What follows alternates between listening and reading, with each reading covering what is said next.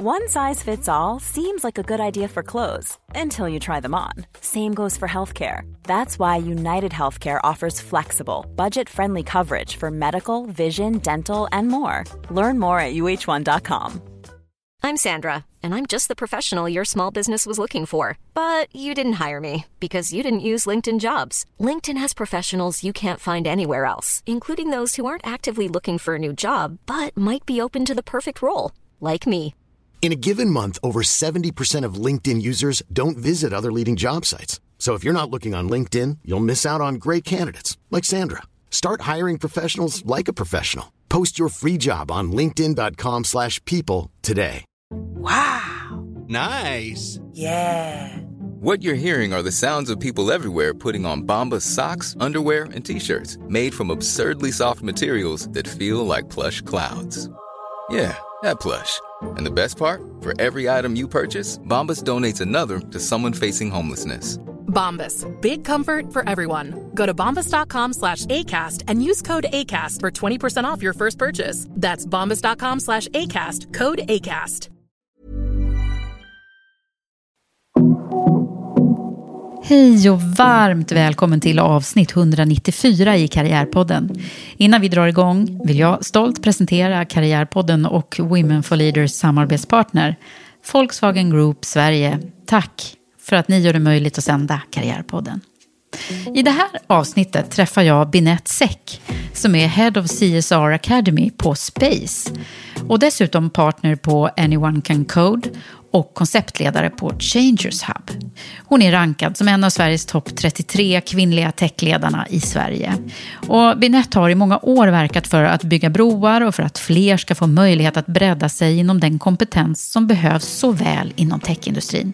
Hon jobbade i många år inom IVA, Kungliga Ingenjörsvetenskapsakademin, med bland annat regeringsuppdraget Tekniksprånget och Jobbsprånget och har dessförinnan själv erfarenhet från både Ericsson och Orange Business Service. Services.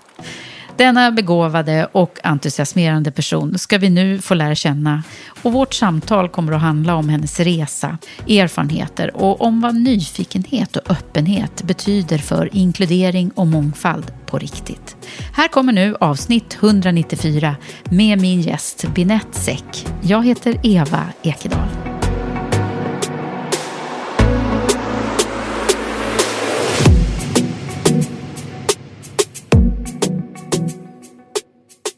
Binette Säck, välkommen till Karriärpodden. Tack Gud, jag sitter här och skrattar liksom innan, innan vi ens har dragit igång för att eh, det är lätt att göra det med dig. Tack detsamma. Det är faktiskt eh, ditt leende som smittar av sig just i det här läget. Och, nej, men, och vi har testat mikrofonröster här och då började du och, och göra lite röstträning in, som man gör när man ska sjunga. Ja, exakt. Jag gör inte det. Jag gör inte om det. Ja, men det här med sång tror jag att vi kommer komma tillbaka till. Ja. Men det är ju inte det du jobbar med eh, 100% idag. Nej. Nej. Utan då så ska jag ge dig en utmaning nu. Det är nämligen att sammanfatta det du håller på med på en mening.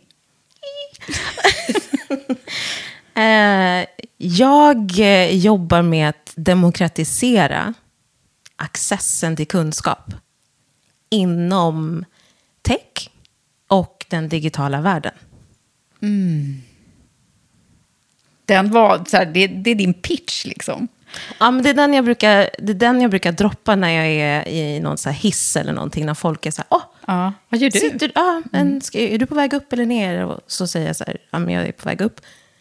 "Eh, vad jobbar du med? Då säger jag, jag demokratiserar accessen till kunskap inom tech och den digitala världen. Har jag tid över, då säger jag så att jag skapar eh, och bygger broar eh, mellan organisationer som behöver kompetens och individer som sitter på kompetensen och ser till att de som är längst bort ifrån den svenska arbetsmarknaden, till exempel när jag jobbar i Sverige eller någon annanstans i världen, att de som är längst bort ifrån arbetsmarknaden, att de får en kunskap som genererar eller skapar framtida jobb och framtida möjligheter. Det där passar ju utmärkt i Karriärpodden dessutom. Och du kommer att få berätta mer om lite detaljer om vad det där innebär såklart. För det är vi alla nyfikna på. Vi har, nämligen liksom, när man läser ditt CV så är det ju ja, det är organisationer som är, några som är nya, som inte alla känner till och, och några som, som som sagt var kanske inte alla ännu är namnkunniga med. Men vi kommer dit. Men nu måste vi först gå till begynnelsen. Eller i alla fall till din begynnelse. När man ska berätta liksom din story och när du själv reflekterar över hur du har blivit som du har blivit. Mm. Var börjar vi då? Jag skulle kunna börja med någonting som jag inte har nämnt förut. Och det är mitt namn, Binett, mm. eh, betyder någonting. Ah. Och eh, jag har frågat, ställt frågan till lite män, människor, olika människor som pratar olika språk och så. Mm. Eh, binett på arabiska betyder flicka. Mm. Och, och, för att vara ännu mer specifik så betyder det min flicka. Mm. Och i och med att jag heter Binett Säck mm. så är det pappas flicka. Nej. Och mm, i och med att jag heter också Binett Rose så är betydelsen en flicka som gör och ser till att andra människor växer. Men åh, du mm. var liksom, det var förutbestämt. kan man säga. verkligen en självuppfyllande profetia ja. fastän jag inte hade bestämt det riktigt. Men ja, det är verkligen så mm. det känns. Men vad, berätta, vad, vad, vad tänkte dina föräldrar när du fick det här namnet då? Det jag också brukat nämna är att eh, båda mina föräldrar är från Senegal. Mm. De kom till Sverige som eh, en gång i tiden nyanlända akademiker. Och det här var över 30 år sedan, så de är inte så nyanlända direkt längre. Nej. Men eh, pappa kom till Sverige tio år innan jag var född. Och hela storyn är att han måste ha hört fel. Han hörde säkert eh, Schweiz och inte Sverige. Tackade ja till en praktikplats på Alfa Laval. Eh, och Vadå, han trodde att han skulle till Nej, men Swiss? Det... Eller vadå? det, sanningen är att han valde Sverige med flit. Han valde verkligen Sverige med flit. Mm. Han följde tekniken. Oh. Sverige låg i framkant eh, när det kommer till automationsteknik. Eh, mm. Och han var otroligt intresserad av det. Robotteknik, automation, allt sånt. Mm, han var och han tidigt följdes, ute där. Ja, det var verkligen mm. tidigt ute. Så det var först då Alfa Laval och sen jobbade han på Bonnier ett tag. Men eh, mamma kom in i bilden såklart tio år senare när jag var född. Och pitchen som han drog var, du måste få, för de träffades i Senegal, du mm. måste få uppleva det här landet, eh, Sverige. Och hon bara, eh, okej, okay, jag följer med. Mm. Och hon kom till Sverige under en vinter. Eh, kanske inte det bästa beslutet. um, Vart i Sverige var det då? Nej, men det här var faktiskt Flemingsberg, Huddinge. Mm. Så jag föddes i, på Huddinge sjukhus. Mm. Och eh, de bodde kvar i några månader och sen så flyttade vi tillbaka till Senegal. Så att eh, jag bodde bara i Sverige i några månader eh, och sen så växte jag upp i Senegal. Senegal. Så mina okay. första nästan 7 till 12 år eh, mm. befann vi oss i Senegal. Ah, mm. Det är därför du är så multilingual också. Ja. Hur många språk pratar du? Jag eh, försöker vara aktivt eh, femspråkig. Mm. Men jag har lärt mig ytterligare två språk. Så sju språk hade varit drömmen. Wow. Att kunna säga att man är flytande. Men vilket är det? Ja, svenska såklart, men utöver det? Som du svenska, mest... engelska, franska och wolof.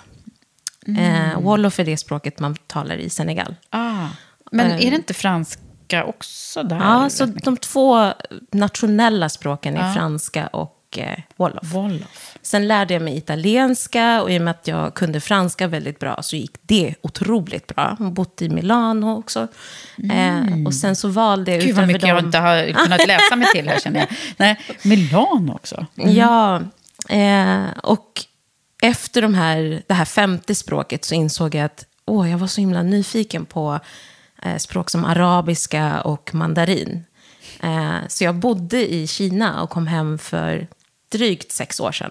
Jaha. Ja, och lärt mig. Så du kan mandarin, mandarin också? Mm -hmm. Wow, men du skulle ju kunna jobba som språkprofessor istället för det här ingenjörsspåret som det ju blev då, eh, kan man säga. Mm. Och framförallt kompetensen inom ingenjörsröret. Alltså, vad, vad händer med en person när man är nyfiken och intresserad? av teknik eller problemlösning. Och eh, bevara den nyfikenheten hela vägen igenom sin karriär.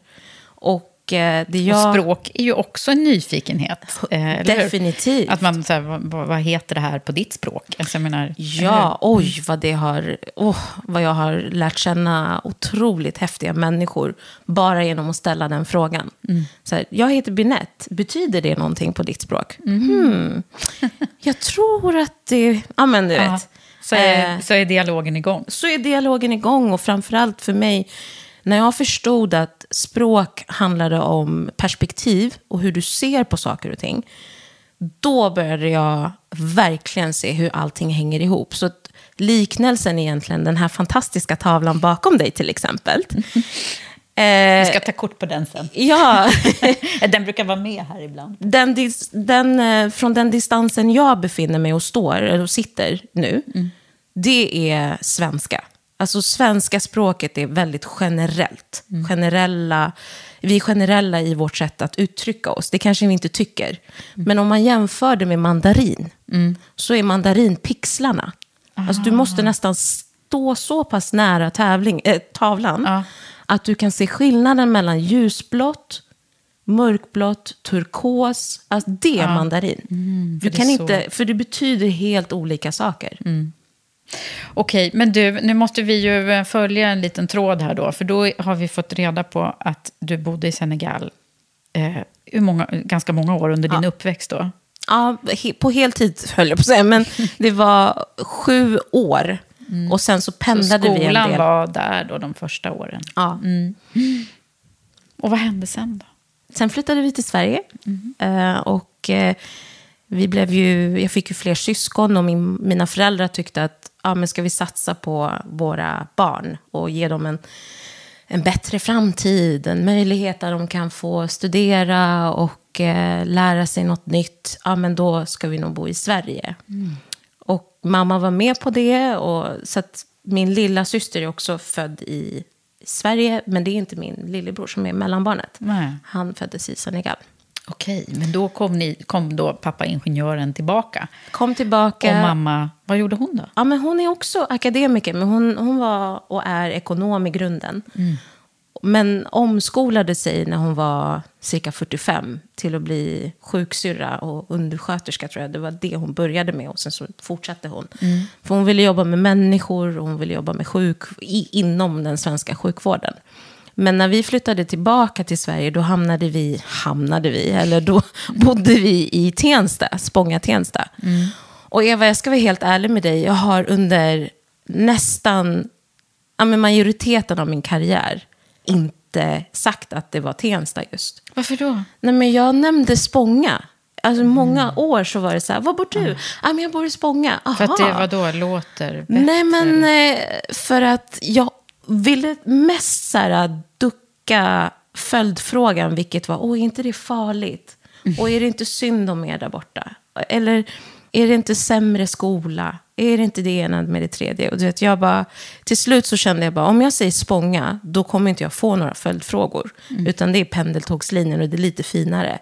Men när, när folk väl ställde frågan vilken skola gick du på då? Så här, Enbacksskolan, det är verkligen Tensta.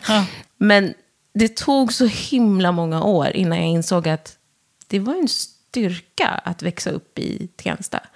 Alltså det var verkligen eh, en utmaning på många olika sätt. Men det var också en plats där jag fick lära mig mer om olika kulturer, olikheter, mångfald. Eh, hur inkluderar man eh, på riktigt? Och vad behöver man göra för att undvika vissa fällor? Vad, vad är det för starkaste liksom, eh, minnen du har ifrån den här perioden? Oj, det är så många. Det starkaste minnet är ju såklart eh, grannarna som kom från alla möjliga länder. Där efter skolan så fanns det fritidsverksamhet ändå. Men det, vi tenderade, jag och mina kompisar tenderade att äta hos varandra. Så det var alltid någons Anne, till exempel, någons mamma från Turkiet som bjöd över oss på färskbakat bröd, så här, turkiskt bröd. Eller någon granne från Etiopien eller Eritrea som hade den eh, nationalrätten, injera eller något liknande som vi fick testa och äta. Och till slut så fick vi också möjligheten att lära oss att tillaga den här typen av mat eller lära oss det språket som de pratar hemma. Så det är ett tidigt minne som jag verkligen kommer bära med mig resten av mitt liv. Just den här öppenheten som fanns då i alla fall. När man öppnade upp för att olikheter, olika kulturer fick prova att äta hos varandra och uppleva varandras festligheter. Att vi alla bär på en viss kultur som präglar oss. Verkligen. Och det där var ju du nyfiken på. Det ser man ju bara på dina ögon här hur det glittrar när du pratar om det här. Eh, Men var, var det liksom öppet för alla? Eller fanns det så här, för det är klart att det, det, det har vi ju lärt oss att äh, det finns motsättningar och, och, och så. Men var det någonting som du... Ja, men den tiden, tidigt 90-tal, liksom, så- eller ja, mitten på 90-talet när omkring, då var det väldigt öppet. Eh, då var det verkligen, de flesta kände varandra. Och eh, när man ställde frågan till mina föräldrar till exempel, vilka är de nya grannarna? Då visste man hade koll på vilka de var, eh, vad de jobbar med, vad de äter för någonting, vad de firar för någonting och så vidare. Så, så att eh, ute, i och med att det var lägenheter, men det var radhusliknande lägenheter, så fanns det en gemensam gård. Och på gården så kunde vi i princip fira allt ifrån jul tillsammans till ramadan och hanukka och alla de här stora religionernas högtider tillsammans. Men idag så är det en helt annan eh, miljö. Och det blev mer och mer segregerat ute i Spånga och Järva-området. Vad kommer det sig då? Nej, men det började bli mer och mer segregerat för att eh, det var flera asylsökande till exempel med annan bakgrund som eh, valde att bosätta sig i förorterna. Klasserna vart ju olika. Vissa av de här hade akademisk bakgrund. Men det blev ju mer och mer vanligt att man inte hade en akademisk bakgrund. Och eh, sen märkte jag i skolorna också att vi indoktrinerades. Vi fick hela tiden lära oss om våra olikheter. Och det var inte kanske till en absolut... Det var inte till vår fördel alltid. Ehm, så jag vet... Jag tror att vi har... Eh, jag skulle nog inte säga att vi har lyckats helt och hållet med eh, inkluderingen ute i förorterna. Nej. Nej. Nej, och inte i samhället i stort. Det är ju därför vi pratar så otroligt mycket om det här. Och det är ju, jag funderar på om man skulle sätta ett namn på det här avsnittet så tror jag att det kommer, någonstans kommer att stå inkludering. för, det, för det har ju du och jag redan eh, pratat väldigt mycket om. Så jag tror att vi kommer att komma till det ännu mera. Men om man skulle följa din resa här nu då, vad, kommer du ihåg vad du drömde om att du ville bli? Vet du, vi hade små böcker eh, i... Eh, jag tror att det här var ganska tidig ålder, 12-13 år däromkring, så skrev vi varandras böcker. Det här kommer jag bli när jag blir stor och så vidare. Jag tror att jag hade tre saker som jag verkligen, verkligen, verkligen, verkligen ville bli. Eh, jag ville bli läkare, jag ville bli sångerska och jag ville bli mamma. Det var de här jättestora drömmarna då. Men den röda tråden var att jag ville... Sångerska kan vi bocka av. Jag testade det. Men jag fick ju faktiskt också... Jag pratade med en studievägledare när jag var 14-årsåldern. Och jag ville testa på läkaryrket. För att vi fick ju... När man var 14 och när man gick liksom i sjuan och åttan, då fick man ju söka prao. Eh, och- och det som var vanligast i, i eh, Tensta, det var ju det här att man praoade där ens föräldrar jobbade. Och bor man på en ort där väldigt många utav föräldrarna har en viss erfarenhet eller en viss kompetens från början, men inte får jobba med det de kan. Då, det, så, det var så himla vanligt att eh, man hade föräldrar som satt på en fantastisk kompetens till exempel. Eller som all kompetens är ju fantastisk i sig. Men som hade en viss typ av bakgrund. Hade en viss typ av erfarenhet och så vidare. Som ett exempel, min pappa som var ingenjör Ja, från grunden. Och mamma med- som var ekonom. ja, ja, När vi flyttade tillbaka till Sverige, då fick de...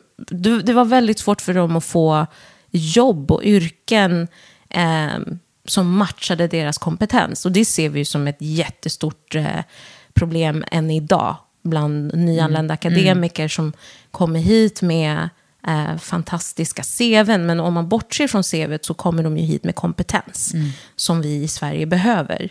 Verkligen.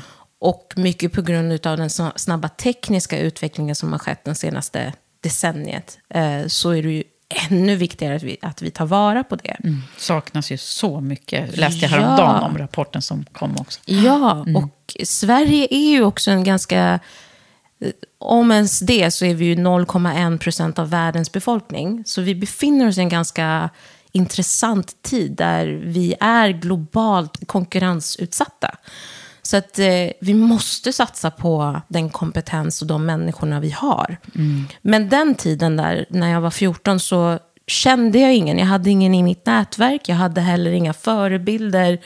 Jag hade inte tillgång till läkaryrket. Eh, mina föräldrar eller grannarnas och kompisarnas, klasskompisarnas föräldrar, ingen kände någon som jobbade med det yrket jag drömde om. Nej. Och eh, mamma, ja, att vara mamma, det var ganska lättillgängligt. och sångerska, ja, det var för mig ganska lättillgängligt också. För att det jag fick höra hela tiden var, ja men sådana som du, eh, ja men du vet, sådana som du är jätteduktiga på att sjunga och dansa. Fick jag höra under hela min skolgång. Och jag undrade hela tiden, varför säger de sådana som du hela tiden? Och, och det är tillbaka till det här med indoktrineringen. Det vi fick lära oss att se på skolorna, men också eh, i tv var ju att eh, unga svarta killar och tjejer dansade, de sjöng och de var jätteduktiga på sport. Det var det vi såg. Ja. Och det var det vi också försökte påvisa, att "Nej, men det här är ju faktiskt bevis på att ni är duktiga på det här. Så för mig så var sången ganska lättillgänglig också, i och med att jag såg ut på ett visst sätt. Men det var ingen som frågade om jag drömde om att kanske eh, hålla tal istället. Vilket för att sjunga. nu. Ja. Det är ju ganska häftigt det här. ja. Men eh, så blev det ju inte då. Och, men pappa måste vi... Vad, vad hände? Vad, fick han jobb? Nej, men pappa fortsatte. Han fick ju definitivt jobb. Båda mina föräldrar fick ju jobb. Men de jobbade inte, Inte med, med det, de skulle de kunna gjort, skulle så. ha kunnat gjort. Mm. Så pappa jobbade inom transportindustrin eh, ända fram tills han tog, gick i eh, pension.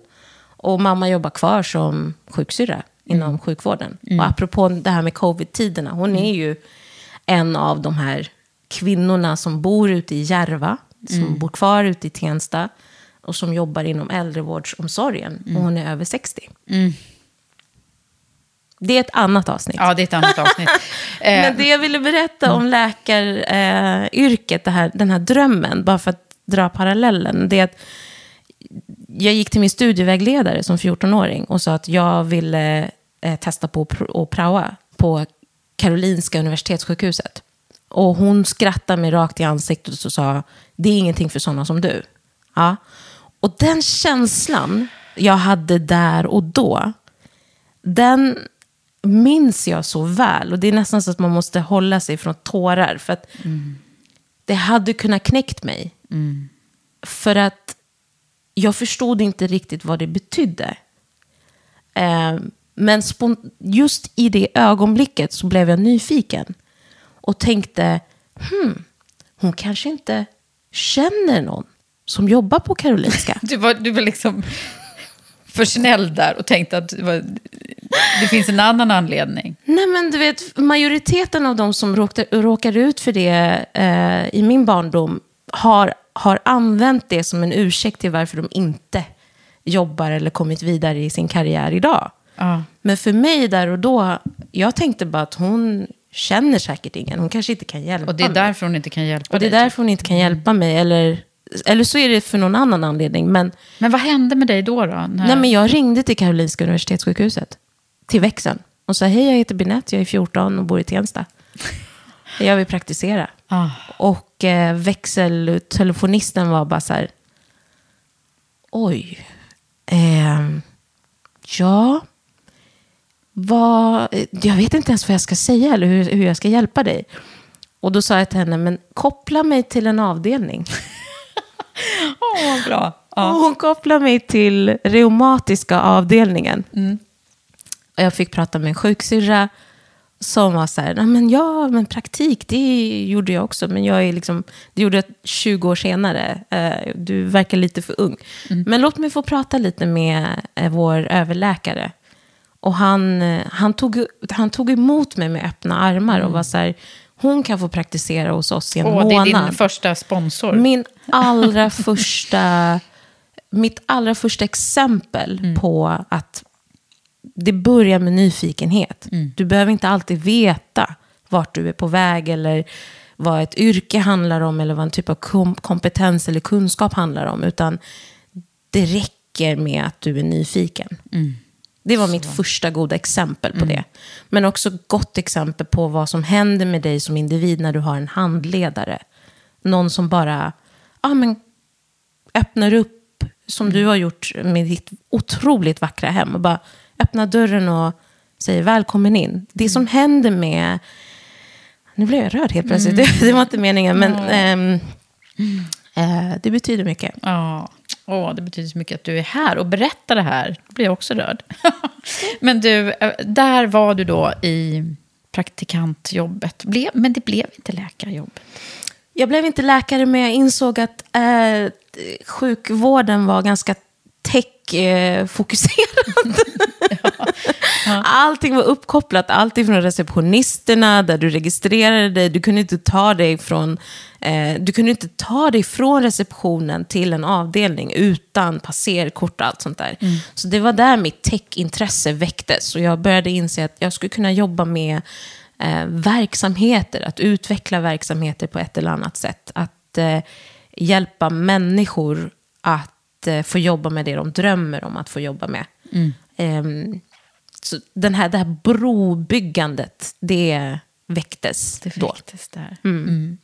Vad coolt. Och, eh, och då blev det ju en annan studieväg än, än läkarlinjen. Men, men jag tänker så här, var det här också eh, pa- pappas eh, gener på något sätt?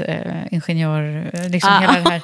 ja. Hur, hur, hur hänger det ihop? Ja, från det här skämtet om att han hörde fel. Nej, men han följde tekniken, vilket också innebar att alla mina syskon är ju, båda mina syskon är ingenjörer. Och min pappa är det också. Han råkar vara, ha dubbelexamen dock. Men vi i vårt eh, hem så var vi otroligt präglade av böcker. Jag ser de här böckerna bakom dig.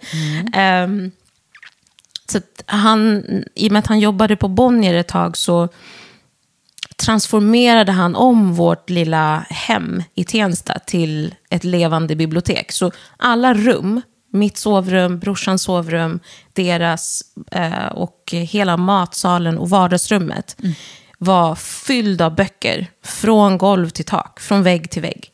Och det fanns hur mycket böcker som helst. Och vi, eh, jag växte upp eh, i en miljö, men också i ett hem där jag som tjej inte alltid fick vara ute och, och vara ute sent på kvällarna och hela den biten. Så jag spenderade kopiöst många timmar i mitt rum. Bland Eh, böckerna. Och bland böckerna. Och läste otroligt många böcker. Och Så det att har kunskap liksom har varit, det, det hade du med dig verkligen ifrån. Ja, men jag såg det inte som kunskap. Jag såg det som nyfikenhet. Jag såg det mer som så här, åh, undra, undra vad den här personen har att berätta. Undra vad, den här, vad det här livsödet leder till. Så det är Eh, det nyfikenheten verkligen som det. bär dig framåt. Och så kan vi ju se då när vi tittar i ditt CV, Chalmers blev det sen. Läste där och sen gick jag vidare till Uppsala och blev projektledare, vilket är min spetskompetens. Och jobbat som internationell projektledare. Eh, gick tillbaka till Jönköpings tekniska högskola för att läsa eh, export och affärsmannaskap, som är min andra spetskompetens kan man säga. och eh, fick jobba med rekrytering, vilket också är en sån här... Det var Det är min, händelse. vi har ju lite gemensamma intressen där i Ja. det. Ja, men, men du, sen så, vi, vi måste snabbspola igenom ditt CV. Jag vet att vi skulle kunna sitta här nämligen i flera timmar och prata om varje grej, men det går ju inte. Utan vi måste ju snabbspola och då tänker jag, vad, om du själv liksom skulle så här, ringa in, vad har varit, om man tittar på den här första delen, liksom, vad, vad är det som har varit de viktigaste faktorerna i din yrkesmässiga utveckling där? När du sen kom igång och jobbade? När jag väl kom igång och jobba, då... Jag sökte ett jobb som intervjuare. Eh, och jag tyckte så här, wow, här kommer jag få en chans att eh, göra som du gör. Ställa frågor till människor och få lära känna människor. Och det var svensk läkarrekrytering och jag mötte vdn där. Och han var så här, nej men vi ska satsa på dig. Du ska bli rekryteringskonsult. Och det hände otroligt fort. Och då fick jag chansen att rekrytera specialistläkare till den svenska och Mm, Så du norska var sjukvården. lite så här, du fick ihop den där Ja, ja, ja. läkardrömmen. Ja, ja visst. Och d- det är klart att det hjälpte då att jag hade som 14-åring fått följa med den här fantastiska överläkaren och fått en förståelse för eh, verksamheterna och så vidare. Och det är så himla kul att tio år senare fått rekrytera eh, läkare som idag, än idag jobbar på Karolinska till exempel, som en av väldigt många sjukhus. Eh, många olika sjukhus. Och det är något som jag aldrig kommer glömma. Jag jobbade på Orange Business Services då. Det var också eh, med internationell projektledning egentligen. Vi jobbade med ett outsourcing-projekt mot life cycle, alltså life science heter det snarare. Ehm, och det hade en väldigt tydlig koppling till läkar eh, och sjukvården också. Men min karriär tror jag nog eh, tog fart, ska man säga så? Eller den tiden som jag minns allra bäst och allra mest, det var när jag eh, blev headhuntad till Ericsson. Och fick, eh, som, jag hade precis fyllt 25 när jag fick det jobbet. Och det starkaste minnet jag har var, eh, jag satt i den här intervjusituationen, Cecilia, som hon hette, som intervjuade mig, var så här, nej men av alla som jag har träffat så kommer vi välja att gå vidare med dig. Och jag sov ju inte den natten, för jag trodde att det var en dröm. Jag tänkte så här, sa hon verkligen så? Kan det betyda att jag har fått jobbet? Och när jag sen fick reda på att jag fick jobbet och mitt passerkort och allting, då gick jag fram till receptionen varje dag i typ en månads tid. Och försökte övertyga dem om att jag, att jag jobbar där. Jag jobbar här. Hej, jag heter Benette, jag För jobbar vadå? verkligen För här. det, det var så... Nej, men det var så overkligt, för att Ericsson hade ju sitt eh, huvudkontor i Kista. Och Kista, för alla som har vuxit upp i Järva och Tensta vet att vi brukade vallfärda till Kista galleria, för det fanns inte så mycket att göra. Nej. Men liksom, här, Järvafältet eller Kista centrum, det fanns typ inte så mycket annat. Nej. Och ehm, det, det man gjorde, eller det jag gjorde när jag var ung, var att jag brukade åka buss från Tensta till Kista. Fram och tillbaka. Och åka förbi de här fantastiska bolagen, stora IT-techbolag. Du vet ju själv vilka Ja, det var som satt där ute. Allt verkligen. från Akalla hela vägen till Kista. Men känslan som jag gick och bar på som ung var, även fast jag hade pager och så småningom en mobiltelefon, så kände jag inte riktigt att jag någonsin skulle få ett jobb där. Varför då? Så att från det var- bussen så bara tittar man ut och tänker, jag kommer aldrig få jobba där. Mm. Jag vet inte ens vad de där människorna jobbar med där inne. Det, det fanns ett gap mellan förståelsen för vad de här stora globala företagen jobbar med som ung. Det fanns också ett gap kring, ja, men kan verkligen jag, en tjej från Tensta, få ett jobb där?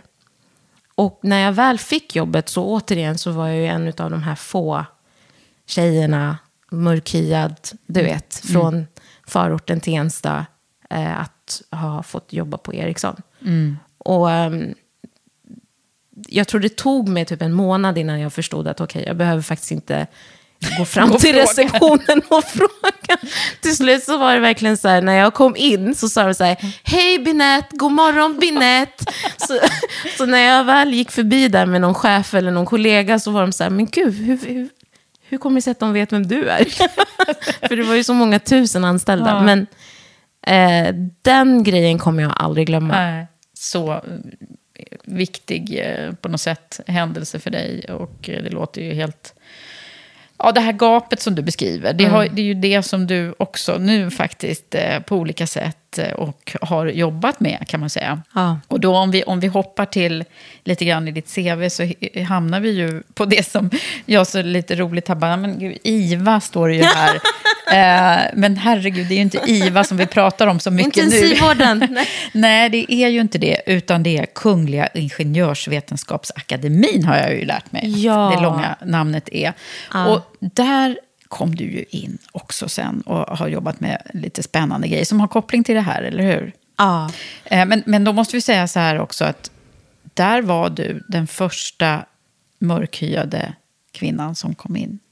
Den första, men inte den sista kan jag säga. precis. Ja. Så coolt och bra att, eh, att den där liksom nollan är, är, är bruten nu, tycker jag. Ja. Och eh, berätta, vad var det du fick göra där? Det var ett eh, regeringsinitiativ, eller två eh, regeringsinitiativ, och eh, där vi hjälpte ungdomar och nyanlända akademiker att komma in på den svenska arbetsmarknaden. Och det kände jag igen mig i, såklart. Ja, det har ju så Att- mycket koppling till det du just beskrev, tycker jag. Det är Ja. ju liksom klockrent. att eh, återigen kompetens behövs.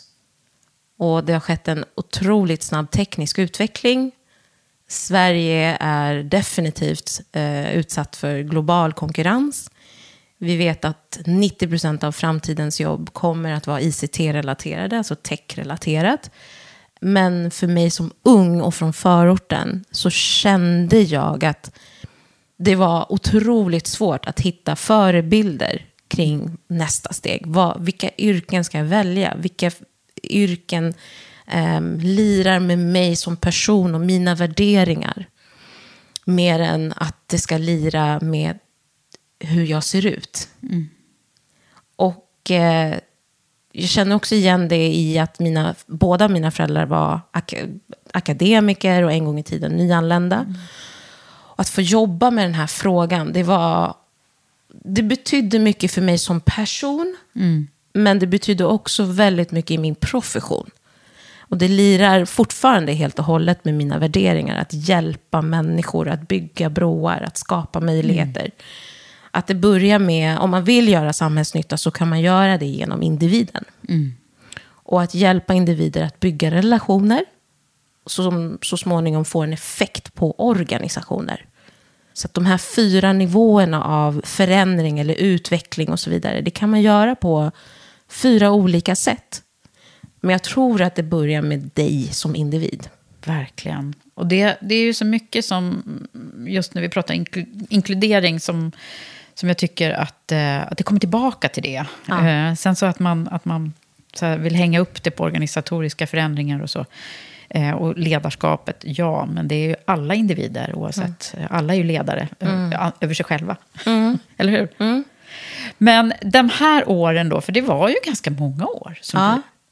Som du jobbade där. Ja. Och vet du, det starkaste minnet jag har var såklart eh, lyckan. Att bara få se och få uppleva den här lyckan mellan eh, det som kan hända i mötet mellan en individ som har sökt till en praktik och får praktik. Vilken dröm. Att du får jobba med det, du egentligen, det, det som egentligen skulle ha tagit dig fyra, fem år efter en eh, eh, civilingenjörsexamen till exempel, eller högskoleexamen. Att de här bolagen som du föreställer dig att där skulle jag vilja jobba imorgon, att du kan jobba där idag. Eh, och förflytta det perspektivet, att du måste inte kunna allting. Du kan faktiskt jobba med någonting och göra en förändring här och nu, baserat på nyfikenhet.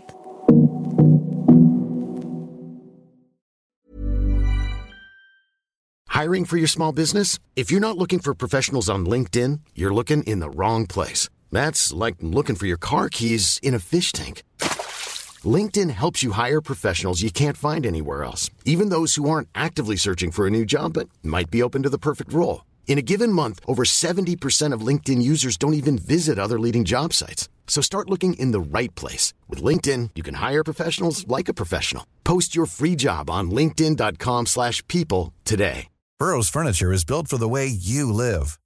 From ensuring easy assembly and disassembly to honoring highly requested new colors for their award-winning seating, they always have their customers in mind. Their modular seating is made out of durable materials to last and grow with you. And with Burrow, you always get fast, free shipping. Get up to 60% off during Burrow's Memorial Day sale at burrow.com slash ACAST. That's burrow.com slash ACAST. burrow.com slash ACAST. Since 2013, Bombas has donated over 100 million socks, underwear, and t-shirts to those facing homelessness. If we counted those on air, this ad would last over 1,157 days. But if we counted the time it takes to make a donation possible, it would take just a few clicks. Because every time you make a purchase, Bombas donates an item to someone who needs it. Go to bombas.com slash ACAST and use code ACAST for 20% off your first purchase. That's bombas.com slash ACAST, code ACAST. Many of us have those stubborn pounds that seem impossible to lose, no matter how good we eat or how hard we work out. My solution is PlushCare. PlushCare is a leading telehealth provider with doctors who are there for you day and night to partner with you in your weight loss journey. They can prescribe FDA-approved weight loss medications like Wagovi and Zepbound for those who qualify. Plus, they accept most insurance plans. To get started, visit plushcare.com slash weight loss. That's plushcare.com slash weight loss. Hey, it's Ryan Reynolds, and I'm here with Keith, co-star of my upcoming film, If, only in theaters May 17th. Do you want to tell people the big news? All right, I'll do it. Sign up now and you'll get unlimited for $15 a month in six months of Paramount Plus Essential Plan on us. Mintmobile.com slash switch. Upfront payment of $45 equivalent to $15 per month. Unlimited over 40 gigabytes per month. Face lower speeds. Videos at 480p. Active Mint customers by 531.24 get six months of Paramount Plus Essential Plan. Auto renews after six months. Offer ends May 31st, 2024. Separate Paramount Plus registration required. Terms and conditions apply if rated PG. Mom deserves the best, and there's no better place to shop for Mother's Day than Whole Foods Market. They're your destination for unbeatable savings, from premium gifts to show-stopping flowers and irresistible desserts. Start by saving 33% with Prime on all body care and candles. Then get a 15-stem bunch of tulips for just $9.99 each with Prime. Round out Mom's menu with festive rosé, irresistible berry chantilly cake, and more special treats. Come celebrate Mother's Day at Whole Foods Market. Var det det här som vi träffades? Det var ju när du var på, Ja, på i, ja, IVA, ja, fast inte då IVA, inte intensivvårdsavdelning, utan Kungliga Ingenjörsvetenskapsakademin. Vet du, vi träffades då. Jag var så himla nyfiken och intresserad av nätverkande och så vidare. Jag blev bjuden, jag kanske får nämna det, att jag var bjuden utav Ja, Dell var det. Dell. Dell hade en, eh, en, en kvinnolunch, typ. Women in Tech, tror jag, lunch. Ja, Någonting. någonting sånt. Och eh, det var 150 utvalda kvinnor typ, som fick delta på den här lunchen.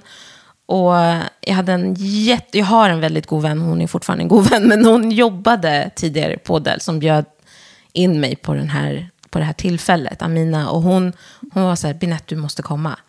Och ja, jag är så tacksam för att när jag väl dök upp där, eh, jag gick ju omkring med tankarna, för då hade jag jobbat i ungefär ett och ett halvt år eller någonting med här, den här regeringssatsningen och så. Och jag gick och tänkte, jag måste, jag måste göra mer. Eh, För jag hade jobbat med internationellt och inom, med internationella bolag och globala företag och så. Och valde sen att ge tillbaka till det Sverige som hade gjort så mycket för mig. Och det var det jag fick göra genom Teknik och Jomsprånget till exempel. Men jag kände ändå att ah, jag behöver få göra ännu mer. Och jag visste inte riktigt på vilket sätt jag skulle kunna göra mer. Och in kom jag där på, var vi på Annexet? Ja. Precis, vid Globen. Då ser jag att du är på scen. Och eh, Shanna är moderator typ. Ja, vi körde Ja, ni ju var ihop båda moderator. liksom. Ja, just det. Ni pratade om ämnen som andra brukar prata om, men ni gav konkreta exempel. Ni hade också Pewdiepies mamma som ett exempel. Hon var ju en Precis, av Johanna många Kjellberg gäster. var på, på scenen också. Ja, och för mig var det det skapade så många nya fönster i mitt huvud där jag kände att wow, det här kommer jag bära med mig resten av mitt liv. Och så vann du ju en Jag tävling. en det kommer jag tävling. ihåg nämligen att vi gjorde någon nätverksövning för det var runda bord och sådär. Man Ja. skulle, Vad var det man skulle göra? Man skulle samla så många, man skulle lära känna dem vid bordet. Ja, vi var placerade i de här, eh, det var bord på 10-15 pers ungefär. Mm. Och hela tävlingen handlade om att man skulle memorisera så många namn som möjligt. Och jag tog på mig då som person att jag skulle komma ihåg namnet, men jag skulle också komma ihåg företaget de jobbar på. Och jag vann den tävlingen ja, i alla fall. Bäst av alla Och 150. jag fick en bok. och jag minns när Shanna var så här, äh, hon tittade på mig medan jag läste upp alla namnen och så bara, äh, men jag tycker att du ska få den här boken. Och jag bara, "Ah!" så skitglad över att ha vunnit den här tävlingen. Och den här boken har ju varit mitt, eh, mitt alter ego nästan. Jag har alltid slängt fram den i möten som jag har haft i min tidigare roll, men också nuvarande roll. Med allt ifrån när jag har suttit i kungamiddagar. för det har du gjort också. eh, När jag var talare på eh, Nelson Mandela Day i, i Sydafrika. Har tagit med mig den till Etiopien. Har haft med mig den i Nigeria när jag var med i en delegation. Alltså, Åh, verkligen. Jag är så glad Så att höra detta. Det är alltså boken. Women for Leaders-boken. Ja. Och det är ju ingen bok som det står något i, utan det meningen att man ska fylla den med egna ord. Så det, det står Women for Leaders på framsidan kan vi säga. Ja. Och eh, sen är det ju en liksom, skrivbok. liten- Men du och Shanna var ju de första att eh, signa och signera och Ja. skriva några ord. Så det jag har gjort i samband med att jag har slängt fram den här boken till folk som jag träffar är, ja men vi kan connecta på LinkedIn om du vill, men jag vill att du också skriver någonting här i den här boken. Och då har folk kunnat skriva, skriv något som du tycker att jag ska komma ihåg. Ja, och då kan du det vara, ja, och då kunde det vara något som jag ska komma ihåg om personen eller något som jag ska bära med mig. Och den röda tråden i den här boken är tro på dig själv. Du är okej, precis som alla andra. Eh, och bara så här, fortsätt. Fortsätt med vad det än är du tror på eller det du vill jobba med. Ge inte upp. Det är den röda tråden. Wow. Alltså du, den här boken kanske kommer bli utgiven sen. Vem Kanske vet? det. Ja. Det skulle ju vara Ja. väldigt roligt, eh, tycker jag. Att den fick fortfarande heta lite Women for Leaders. Ja, men, jätterolig historia. Och det var faktiskt så vi lärde känna varandra första gången vi träffades. Ja, du och Shanna eh, hjälpte mig att förstå mi- mina personliga värderingar. Att vara modig, att våga. Det är ju nästan samma sak. Att tro på människor, att hjälpa människor. Att vara nyfiken. Att samtidigt som jag söker mig till inspiration, att också våga vara en inspiration. Och jag tror att de här sakerna är viktiga att bli påminda om. Så här, varför gör jag det jag gör? Varför jobbar jag ens där jag jobbar just nu? Och i den rollen jag befinner mig i. Vad skapar den och vad genererar det för nytta? Hos mig först. Och så småningom i, våra, i mina relationer, i organisationen. Kan det till och med bidra till samhällsnytta på något sätt. Så work with meaning. Det har varit A och O för mig ända sedan vi möttes. Alltså det var Mm. det känns som du hade mig... med dig det faktiskt en hel del i, Ja. i blodet också måste jag säga. Men Jo, men det var att super påminnas. roligt att få liksom bara vara med och, och väcka ytterligare kraft i dig. För det känns som du har det verkligen med dig. Men Och jag måste säga en sak, för Ja. nu vet jag att du är på väg Nu till ett nytt samtal. nästa. Mm. Men jag måste säga en sak. Det det landade i, att ha sett er och blivit inspirerad där på den här lunchen, tack vare, ja, tack så mycket Dell. Mm. Eh, det var ju att eh, jag bestämde mig för att åka till Etiopien, för att Mm. utforska. Jag ville, ju jag ville ju investera och liksom sätta mig in i techvärlden där. Och då mötte jag den här unga tjejen som heter Bethlehem Desi, som var utnämnd precis där och då, Ja. den tiden då jag var där, till eh, Afrikas AI-drottning utav CN, CNN och BBC. Vi har då, vi har ut, hon har utbildat 23 000 barn och ungdomar i programmering, gett dem en introduktion till I AI. Etiopien? I Etiopien. Och jag är partner till här, den här organisationen som heter ICOG Anyone Can Code. Men eh, 5 000 av de här, eh, har, de här ungdomarna har blivit entreprenörer inom tech. Och jag hade inte tagit det steget om jag inte hade blivit så inspirerad. Men hur kom så det sig att det blev liksom Etiopien också? Jag tänkte, hmm, du vet, jag har ju bott i Kina. Distansen mellan Stockholm och Shanghai är ungefär densamma som Dakar, där mina föräldrar kommer ifrån och där jag också har bott, och Addis Abeba. Det är nästan exakt samma distans. Och jag insåg tidigt att tech har inga gränser. Så varför ska jag ha det då? Och det är många som frågar så här, men du som är från Senegal, varför jobbar du i Etiopien? Varför investerar du där? Och Varför är du med i den här organisationen? Och då tänkte jag att men det är ju eh, det vi jobbar med är det allra viktigaste.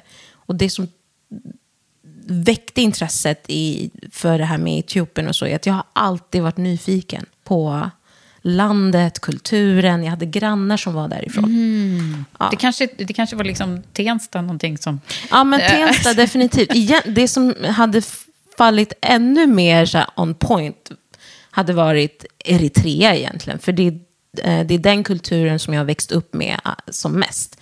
Och jag är så otroligt tacksam över den här, de här grannarna som vi hade i Tensta som var från Eritrea, som introducerade mig till kulturen, till maten.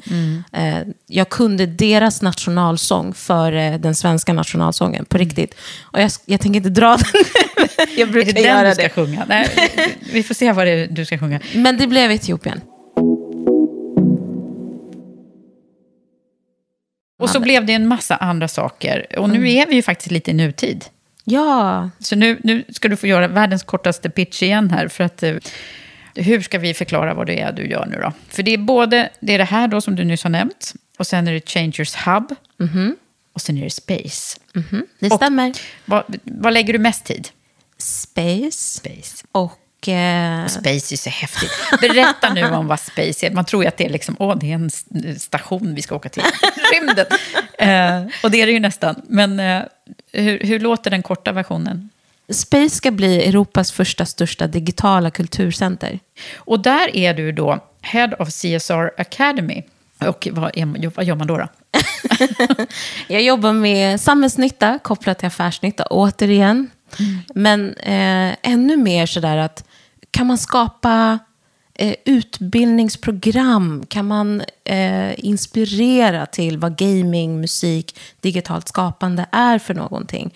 Och eh, väva in det med samarbeten med, tillsammans med externa företag, med partners, bygga samarbeten kring det.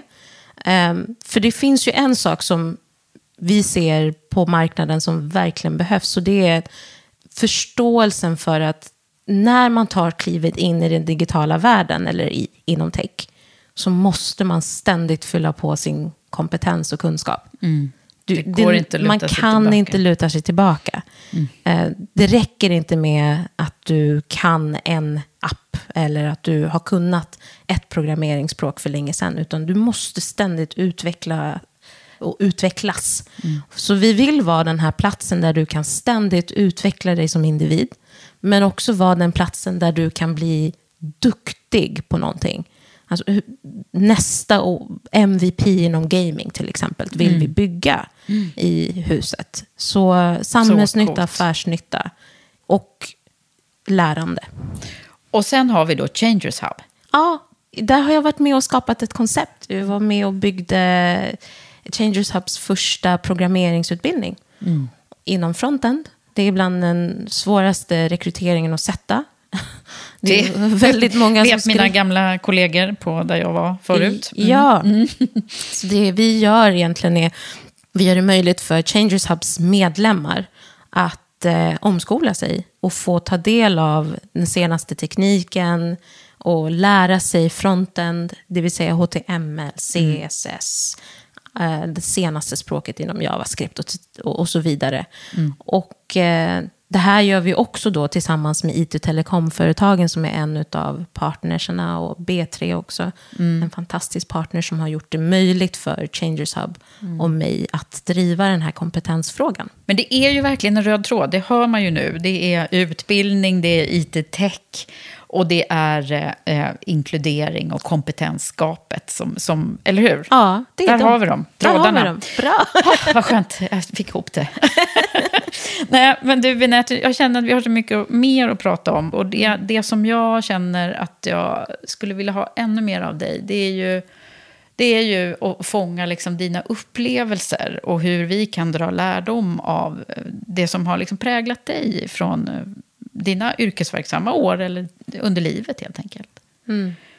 Och när jag, du vet att jag alltid brukar prata om toppar och dalar. Vi har varit inne på lite grejer. Men om, om du skulle liksom säga, vad är, vad, är det, vad är det bästa då? Vi börjar med de bästa grejerna som har, som har liksom hänt dig. Och då får du inte säga boken.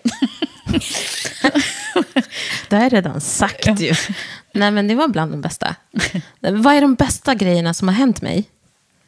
Um, som har varit mest betydelsefulla då? Det har betytt otroligt mycket att få jobba tillsammans med människor. Mm. För människor. Det är nog en, en väldigt tydlig röd tråd rakt igenom allt som jag har jobbat med. Och det är definitivt i linje med mina värderingar också. Att verkligen så vara där för människor, hjälpa människor. Mm. Um, ett exempel på, ett gott exempel på den absolut bästa dagen tror jag var när eh, jag var bjuden till en eh, högtidssammankomst i min förra roll. Och eh, då var det som så att jag fick i uppdrag att läsa upp gästernas namn. Så vi hade 200 specialinbjudna gäster mm. från alla möjliga länder du kan tänka dig. Från Japan, Kina, Tyskland, Finland, mm. alla möjliga. Som skulle få träffa prinsen, mm. prins Carl Philip. Mm. mm. Och jag skulle få läsa upp namnen innan de då träder fram och eh, ska hälsa på honom. Aha, okay. och jag du var speakerrösten? Ja, jag var verkligen så speakerrösten. ja. Men vi, vi minglade lite inför det här, innan gästerna ställde sig i kö i princip. Ja. Och jag minns att jag klev in där i det här rummet, Prinsens galleri. Jag kan inte hjälpa att tänka Binette från Tensta, vars föräldrar är från Senegal. Jag är ju senegales-svensk liksom. Mm.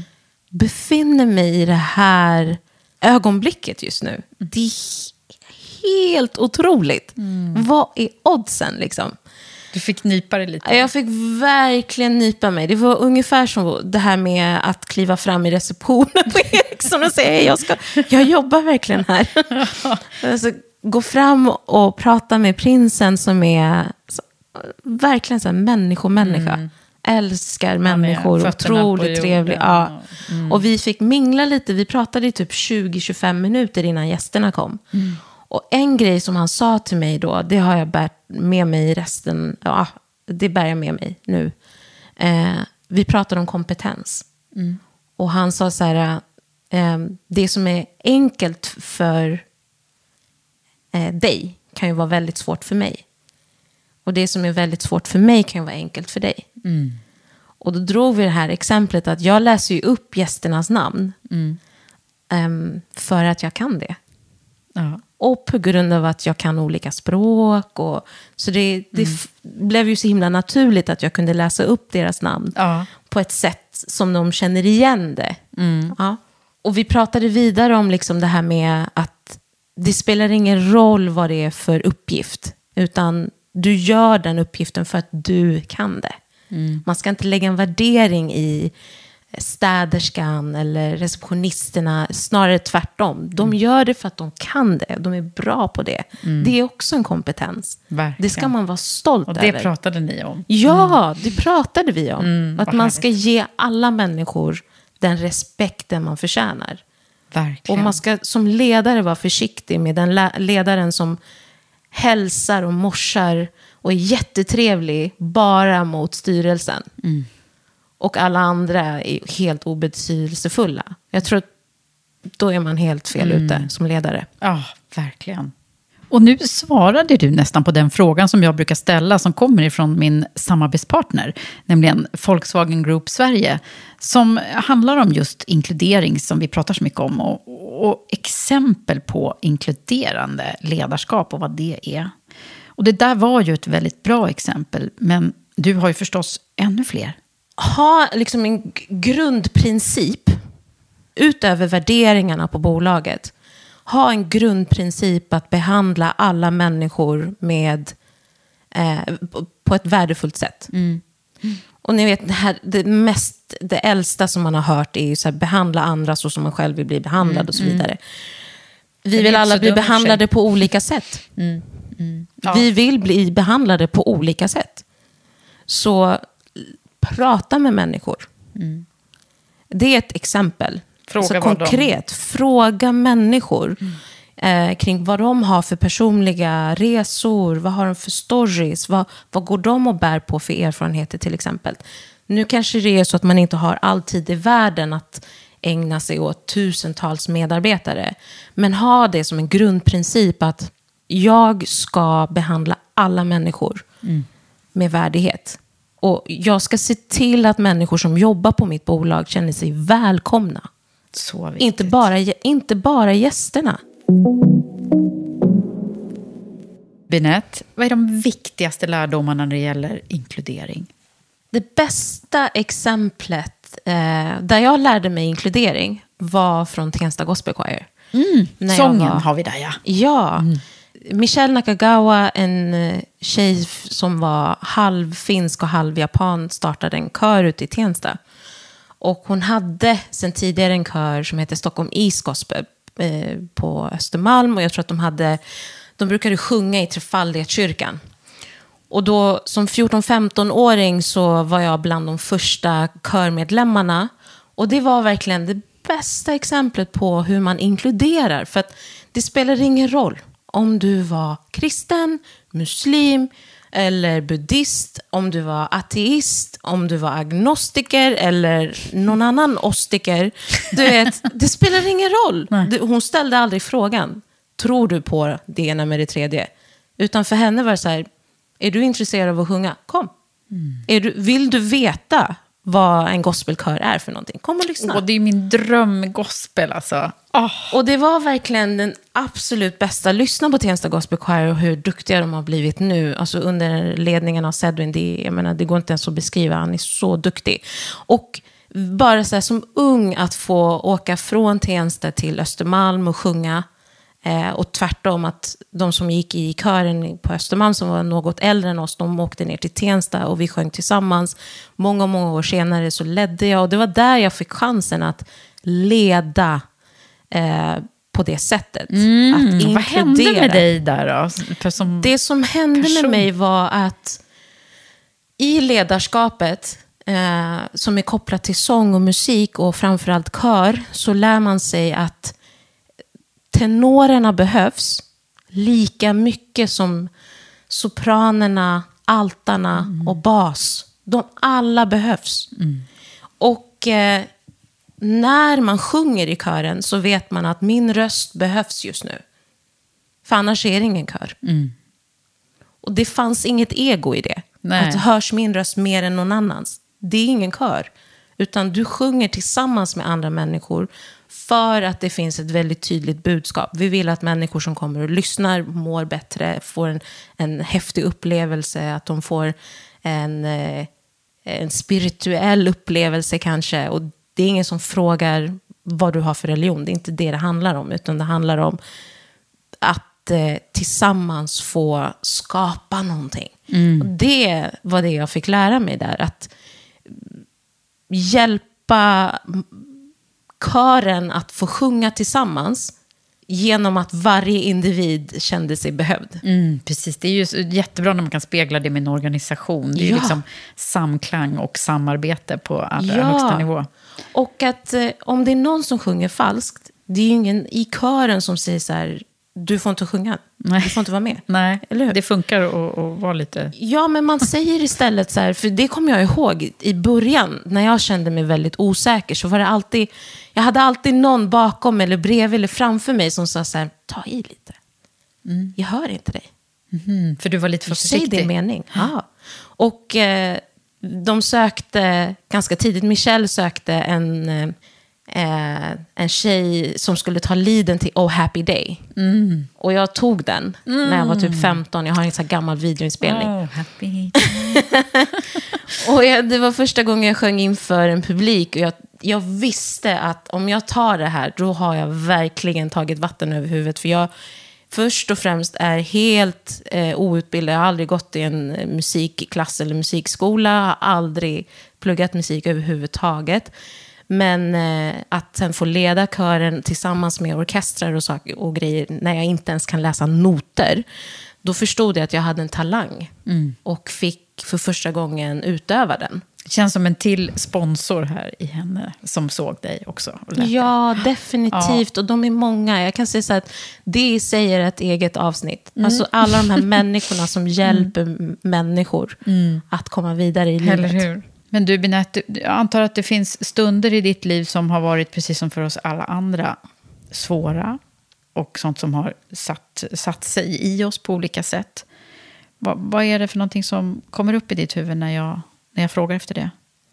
Det dyker upp så många eh, saker, skulle jag nog säga. Så många situationer eh, som har varit otroligt svåra för mig. Och det, till att börja när, när jag gick i eh, högstadiet. Då hade vi utvecklingssamtal. Eller jag var eh, i ett samtal tillsammans med min pappa. Och den här läraren som säger, Binette, hon är så snäll, hon är så trevlig. Och hon är nästan som en extra lärare. Men jag kan inte ge henne toppbetyg. För att hon är en svart, icke-svensk tjej. Va? Ja. Och eh, jag minns att min pappa var så här, han höll nästan med om att ja, hon behöver kämpa tre gånger så hårt eller så, så mycket för att komma framåt. Och du vet, att säga en, sak, en sån sak till eh, nioåriga Binette eller tolvåriga Binette, alltså det, är, det sätter sig. Och, det går man, och jag gick och bar på den här känslan av att jag räcker inte till. Jag måste kämpa tre gånger så mycket. Jag måste bli den här uberduktiga, ambitiösa, överdrivet ambitiösa tjejen. Och det är klart att det hände senare i livet när jag, kom, jag är lite av en idéspruta. Liksom. lite, väldigt mycket av en idéspruta. Eh, har, det har skapats situationer där jag kommer på en fantastisk idé och eh, har inte fullt ut haft en chef förrän nu, thank God, som ser det här som en möjlighet för mig att växa. Utan de har bara tänkt, åh, det här är en fantastisk idé som jag kan ta och bygga de- vidare på. Ja, den gamla klassikern. Eller du vet, om, ju- om jag berättar för ledningsgruppen att det här är min idé, då får jag... Eh, Du har liksom hjälpt andra och, och indirekt då, ja, men du vet, jag har inte riktigt sett det som något negativt för att jag har tänkt att jag räcker inte till. Och jag tror att det är väldigt många unga tjejer som går och bär på den känslan. Unga killar också för den delen, som bär på den känslan att jag räcker inte till. I'm not enough. Eh, jag måste göra så Ännu mycket mer. mer. Jag måste göra ännu mer och det måste vara perfekt. Men nu är ju du inte den här unga tjejen längre. Så, nu är du så här lärdoms... Du har ju så mycket kunskap som du kan dela med dig av, som du gör här nu också. Mm. Men vad skulle bli dina liksom, summerande ord här nu? För nu har vi kommit till slutet på den här podden. Vad, vad är det du vill skicka med? För du vet, ett av våra ledord i Women for Leaders och i Karriärpodden är ju pay it forward. Eh, och du har redan sagt massor med bra saker, men om du skulle bara så här, vad är det viktigaste som du vill skicka med till andra? Att eh, mångfald är ju ett sånt här ord som vi slänger oss med. Eh, diversity, det är viktigt med olikheter, det är viktigt med olika perspektiv och så vidare. Men jag skulle vilja skicka med att inkludering är destinationen. Mångfald är bara första hållplatsen. Att få in olikheter, det är ju en sak. Mm. Men inkludering handlar om hur man faktiskt hanterar olikheterna. Vad händer i rummet? Och i dynamiken, vad händer i vår kultur när vi är olika? Och ett exempel är det här med, vi kanske vill ha en AV. Eh, och om man är i, i den här organisationen så kanske man bara är van vid att umgås med människor som är likasinnade, som har snarlika eh, livsstilar och så vidare. Som kanske till och med bor granne med, grannar med varandra. Bjuder du in en person som tänker annorlunda, som kommer från en annan miljö, som kommer från en annan kultur. Eh, tänk ett extra steg längre då. Inte, ta inte allt för givet. Att, nej, men det är klart att när vi bjuder in en, eh, en religiös person, att den personen helt plötsligt ska börja dricka, om det nu är så att det inte är en del av personens värderingar eller Mm. livsstil. Eller eh, det kan finnas en individ som inte har tillgång till en båt. Ja, men bjud inte över folk till en plats där man måste åka båt, till exempel. Och det kanske låter otydligt, men det handlar om att bemöta människor när de ändå är olika, på olika sätt. Det där tror jag är en jättebra tanke och jag tycker inte alls den är otydlig. Eh, för att det, det är ju så här, man måste ju eh, acceptera människor för, dem, för dem, det de är och vad de står för. Och, och ändå kunna samverka med Mm. varandra. Så att dra nytta av varandras olikheter istället i grupperna. Ja. Och det här med drickandet som ett exempel, du behöver inte vara religiös för att inte dricka. Nej. Eller tvärtom. Nej. Utan det handlar mer om att lära känna och eh, vara accepterande. Och det är en del av inkludering. Vidette, när man, när man nu tittar på din karriär så här, när jag har fått höra allting som har hänt och, och där du befinner dig idag, så sitter jag och tänker på så här, ja, undrar vad hennes mamma och pappa tänker och känner nu. De måste ju vara oerhört stolta. Mm, när du ställer frågan så klappar mitt hjärta av någon anledning, även Ja. fast vi har suttit och pratat en stund. Men jag vet att min mamma tänker ah, att det var värt det. Den uppoffringen som hon gjorde för över 30 år sedan. Deras varför, varför de valde Sverige och bo i Sverige och fortsätta bo i Sverige var ju att skapa bättre förutsättningar för barnen. Eh, och att jag tror att hon tänker, det var värt det. Det var värt det för mig att jobba som städerska, även fast jag är civilekonom.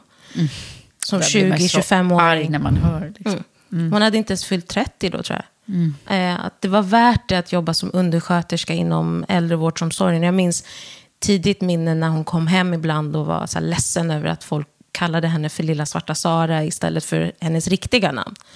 Och eh, jag tror att hon känner att det var värt eh, att eh, få se att man visst kan skapa bättre förutsättningar för någon annan och framförallt för sina barn. Mm. Min pappa, han är jätte, jättestolt såklart.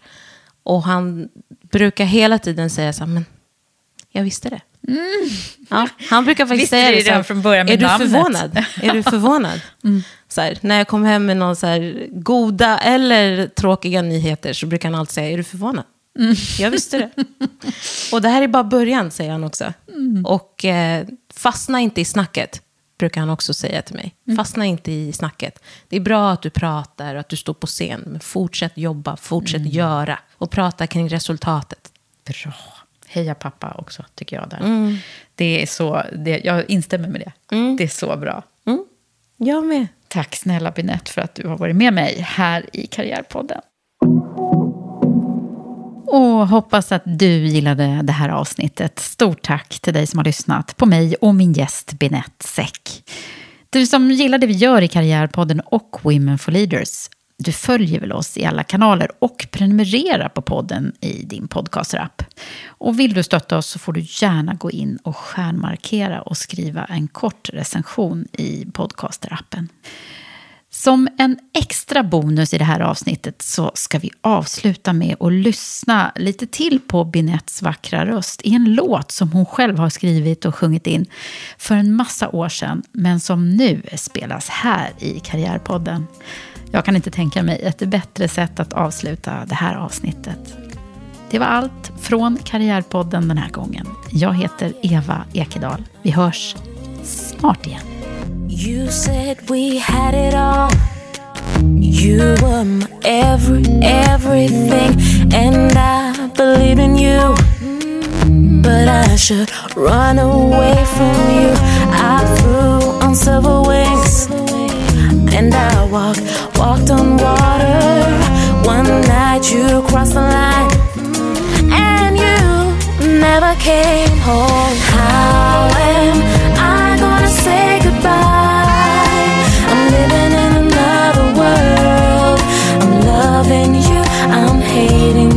right now.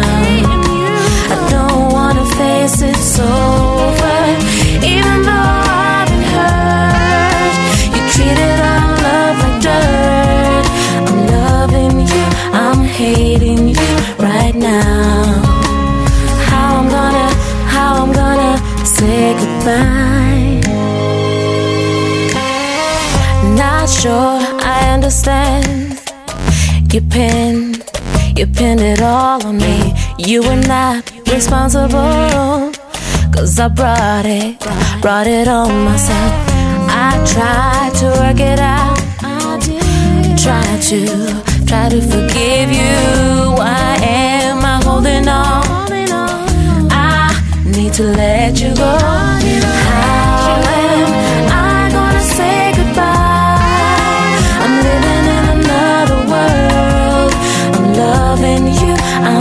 Hating you right now. I don't wanna face it's over, even though I've been hurt. You treated our love like dirt. I'm loving you, I'm hating you right now. How I'm gonna, how I'm gonna say goodbye. Tired of hanging here in between. All of this hate is killing me. Tired of loving you right now. I've gotta move on. How am I gonna say goodbye? I'm living in another world. I'm loving you, I'm hating you right now. I don't wanna face it over,